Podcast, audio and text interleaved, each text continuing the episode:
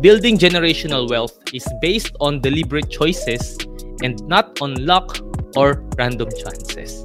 Kaya dapat talaga, if you're an investor, hindi ka naniniwala doon sa mga uh, sa mga sugal sa sabong, isabong, kung anong klase ng sabong na yan, or casino, or lotto, or whatever.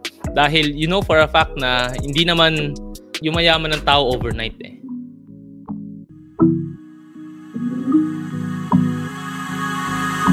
Hey, hey, hey! This is Kuya Jay, and welcome to latest episode of Pera and Purpose Podcast, a show about money and meaning. My aim is for you to use money as a tool to live a meaningful life. Yes, and na-miss nyo ba si Kuya Jay? One month tayong walang episode kasi we had a quick season break and nagkataon naman na nagka-COVID din kami ni Mrs. So until now naka-quarantine ako. So siya ay uh, negative na sa, sa, sa COVID. Thankfully. And I'm hoping na tomorrow eh makalabas na ako, makalaya na ako sa uh, sa bahay namin and makalabas na uli. And itong uh, nakaraan na month as well, eh nag-focus ako sa pag build nung ating workshop. May ginagawa na ako workshop, right? Na in-announce ko to a couple of uh, episodes back.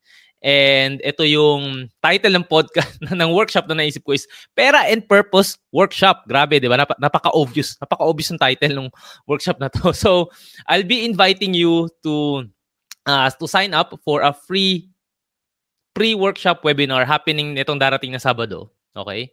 And all of the all of the details eh, ilalagay ko dun sa registration link. So I hope na mag-join kayo kasi talagang pinaghanda nito ni Kuya Jay and um, I'm looking to start this web to start this workshop sa 1st of June, 1st or 2nd of June. Yeah. So basta anytime first week ng June if we have a decent number of uh, registrants. So kung uh, interested ka to learn more about this, then please do sign up. Okay? Yung pre-webinar is happening this Saturday para magkaroon kayo ng idea kung ano ba yung coverage ng ating workshop.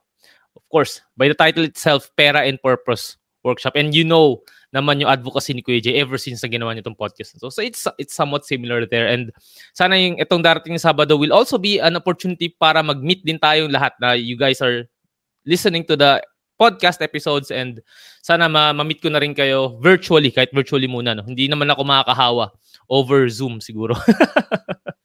so yon And before we begin, again, the episode, isa munang gratitude shout out and this time it goes sa aming uh, Couples for Christ family. Ito yung aming uh, unit leaders na sila Bro Fidel and Sis Marge Diaz and also sa aming household leaders na sila Brother Jeff and Sis April Briones. Kasi nga nung malaman nila na may COVID kami, uh, talagang the community prayed for us and uh, silang aming mga leaders really gave us some uh, some hindi ko gift ba or what? Some uh, some food and uh, medicine na rin para makatulong sa amin ni Mrs. na mag-recover kagad. And talagang nakakatulong yung community dahil hindi ka feeling namin hindi kami nagka-COVID eh. Parang usual na sipon lang. Alam mo yon nag-positive lang siya sa test. Pero in terms of symptoms hindi naman nawala yung aming uh, panlasa. And uh, nagkaroon lang talaga ng sipon and quite some fever na rin. Pero all throughout the quarantine period, hindi naman naging malala. Parang nag, ano lang kami, nagbanding lang kami ni Mrs. for 10 to 12 days. Ayan. Sobrang laking tulong talaga ng community and it helped us cope na mas mas maayos and alam namin na yung prayers talaga ng entire community CFC family helped us habang nandito kami sa aming quarantine season. So, uh, sobrang sobrang thankful na part kami ng community and nakagraduate na kami ng Christian Life program. So, Karen, if you are uh, if you are a married couple na gusto ring mag-improve ang inyong relationship with God, definitely you need a community. And uh, I highly encourage na maging part kayo ng CFC, Christian Life uh, sorry, Couples for Christ. Ayan.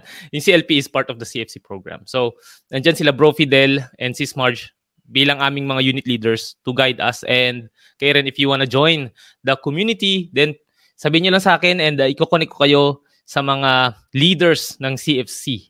Okay, it, again, it's a, it has been a very great experience for for me and my wife. And if you are a married couple, I encourage you to be part of the CFC family. Ayan. So, thank you ulit mga bro and sis.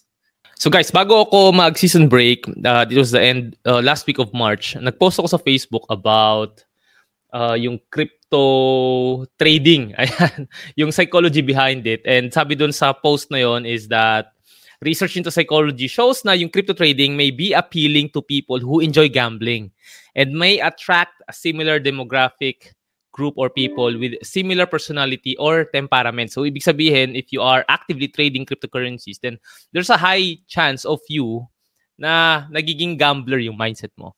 And ang dami nag-comment doon sa sa post na yon and na, naisip ko lang na um baka nga totoo, right? There's a high chance na you are uh, taking risks of losing your money when you are actively trading, not just sa crypto, but also in other asset classes. And ito rin na, nung nagkaroon ako ng talk earlier this month, April, um, sa mga estudyante to ng isang high school, uh, ng isang high school sa Antipolo, ang mga tanong doon was relevant sa mm. NFT flipping, sa pagtitrade ng mga mga stocks.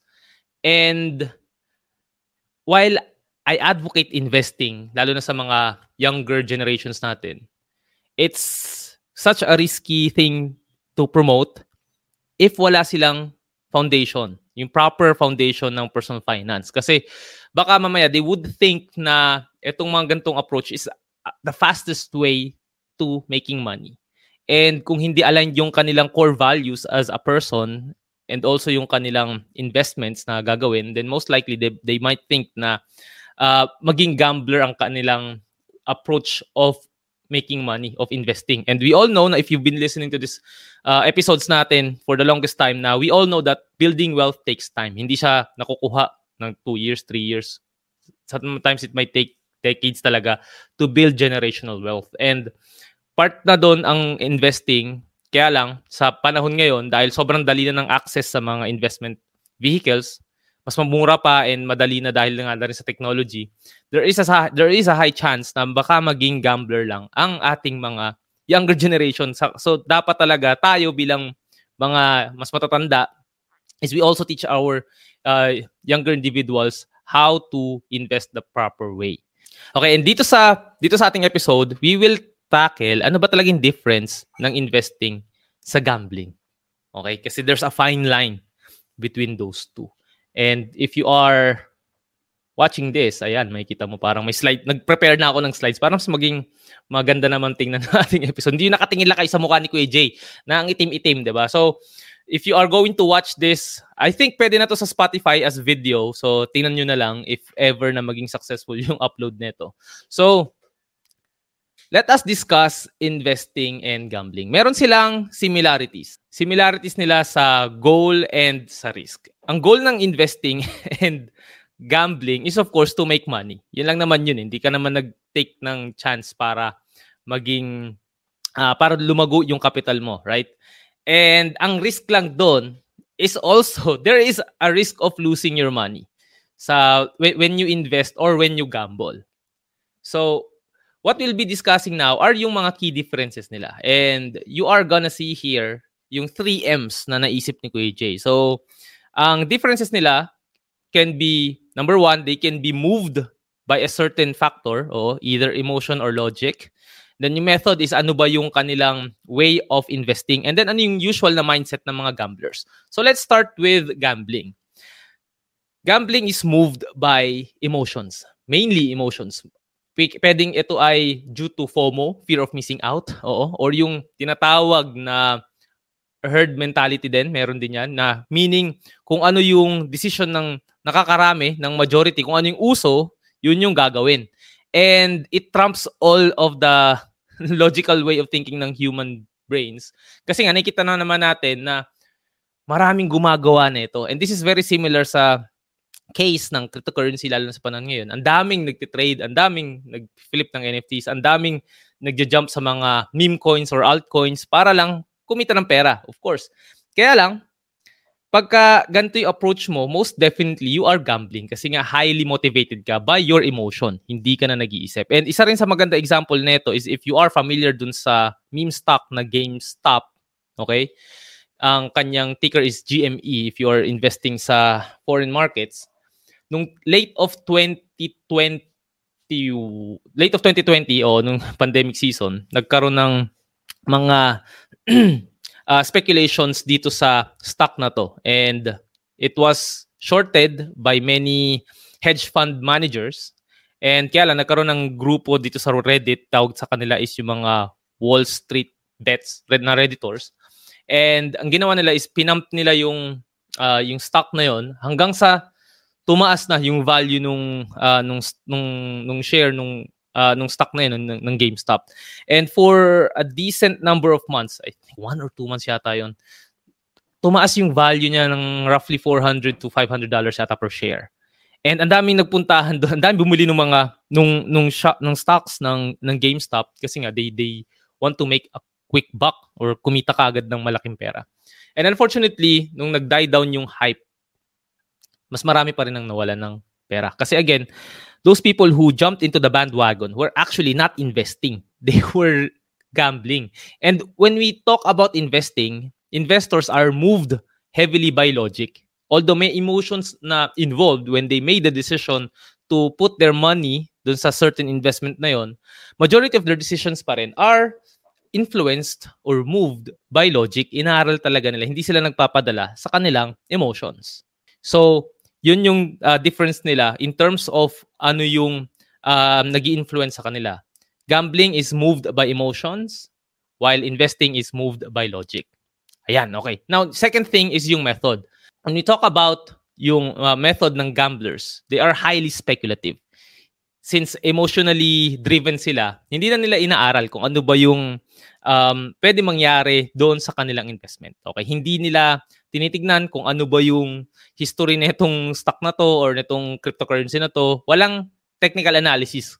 Talagang they just invest because they think, okay, or they feel pala, they feel na yung asset class na to eh magja-jump ng price next week, next month, or next year. While yung mga investors naman, they do it strategically. Ang method nila is strategic, hindi yan speculative. And when you say strategic, meron niya mga iba-ibang ways. Let's say if you are investing for the long term, okay, you are doing cost averaging, meaning every month, naglalagay ka ng pera na fixed amount na depende kung yung price ng stock or nung mutual fund is tumataas or bumababa, you keep on putting money kasi nga you know na you're there for the long term. And another strategy ng mga investors is they diversify their asset classes. Meaning, iba-ibang mga klase ng investment vehicles yung nilalagyan nila. Hindi lang sila nakastick sa isang uh, stock, sa isang mutual fund, or sa isang um, property. Okay, they analyze their investments and they make sure na yung kanilang pinaglalagyan ng pera is diversified kasi that's the only way that they can lower down the risk. Okay? Kasi nga again, gambling on the other hand is a very risky thing to do while investing has risks pero it can be managed if you know what you're doing, and you are diversified. Okay? Sumunod naman, and very lasting na difference nila is through the mindset. Oftentimes, ang mga gamblers are short-term. They just want to make a quick money or a quick buck or uh, kumita kagad ng pera ng mabilisan. And yan yung difference nila sa mga investors. Investors, you are categorized for me, ha? As an investor, if you think over the long term. Hindi ka na hindi ka umi, hindi mo iniisip na yung pera is do doble, triple tomorrow or the ne- next week or next month, you know for a fact na when you are investing, long-term ang ibig nating sabihin dito. And those are the key differences na malalaman natin or how we can differentiate between gamblers and investors. Okay, so alam na natin. Okay, sige Jay, oh, clear na sa akin kung ano ba yung uh, differentiation, ano ba differences ng gamblers and investors.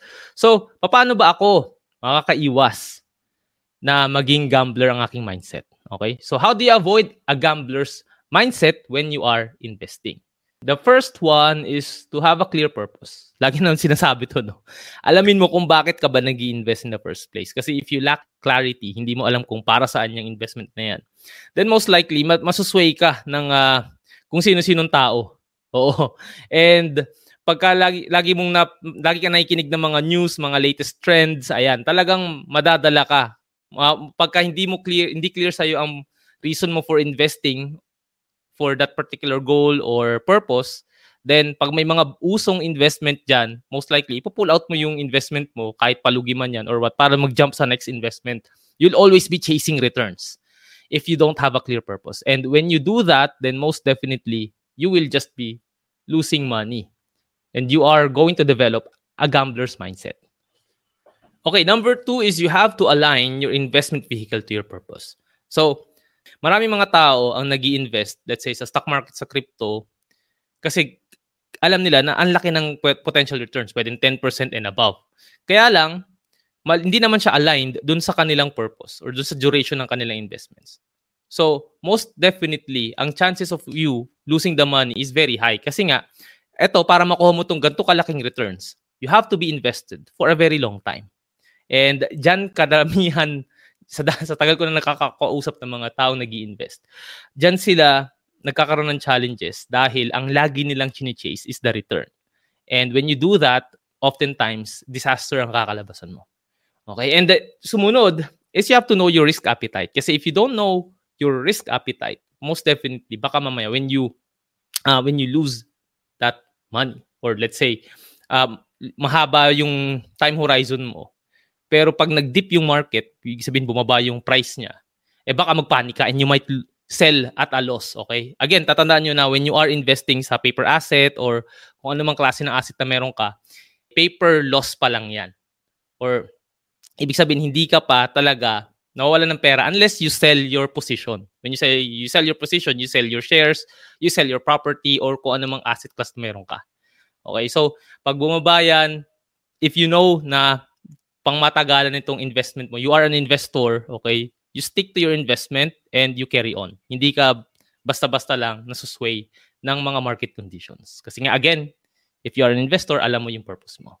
And then ito ang isa sa pinaka very important na way para maiwasan mo ang pagiging gambler. Okay? And it is to study your investment vehicle carefully.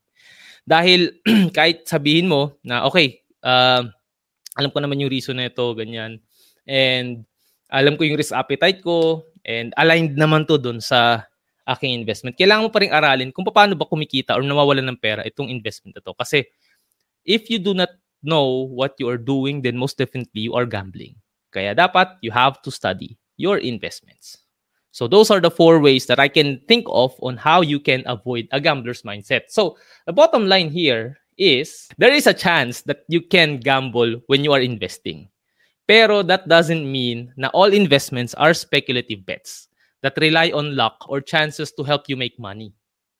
Okay? And then the second one is investing and gambling both involve risk or capital with hopes of future profit. Kaya lang, when we talk about gambling, typically, short-lived lang siya. Maiksi lang na activity yan. Okay? Short-term yan. Short-term thinking yung mangyayari sa inyo. And when you talk about investing, it usually takes lifetime. So yun yung differences nila. And most important thing to remember dito sa episode na to is that building generational wealth is based on deliberate choices and not on luck or random chances. Kaya dapat talaga, if you're an investor, hindi ka naniniwala doon sa mga uh, sa mga sugal sa sabong, isabong, kung anong klase ng sabong na yan, or casino, or loto, or whatever. Dahil you know for a fact na hindi naman yumayaman ng tao overnight eh. And kung sabihin natin na, oh, kitain mo man yung malaking pera na yan, pero like what we are always saying, no, na yung money that you have is most definitely gonna last only for quite some time. Kasi baka naman hindi mo rin kayang i-handle yung sobrang laki ng pera. Just like any other skill, if you're not skilled in handling money, most definitely, babalik ka lang kung anong amount of money ang kaya mong i-handle. So, you gotta make sure na you are skilled in handling this things. Kaya nga, itong mga skill set na to, like building wealth, uh, earning money, and keeping it, protecting it, and even borrowing, takes time to learn. Kaya, you really have to make sure na yung mga choices mo are deliberate choices and hindi lang siya naka-base sa mga chamba-chamba. Like random chances or luck. Like with, well, like what we are saying. So yon, that goes, uh, that is our episode for today. Very quick lang. And Before I let you go, gusto ko muna uling sabihin na we are conducting or Kuya J is conducting his Pera and Purpose pre-workshop this Saturday. And if you are interested, I hope you can sign up para at least you get to see kung ano ba yung offerings or anong pwede nyo expect sa Pera and Purpose Workshop para um, makatulong sa inyong uh, finances in the in the in the future. And it's also a great way for us para magkaroon ng virtual get together di ba? This hap this uh, coming Saturday. So hopefully uh, maka-join ka and all the details will be there sa description section ng episode na to. Okay? So that wraps our episode for today. But before I let you go, I hope you can listen to the other episodes of Pera and Purpose Podcast on Spotify, Apple Podcast, and other podcast streaming platforms. Also, if you want to see yung vi- video netong uh, episode na to, you can visit my YouTube channel.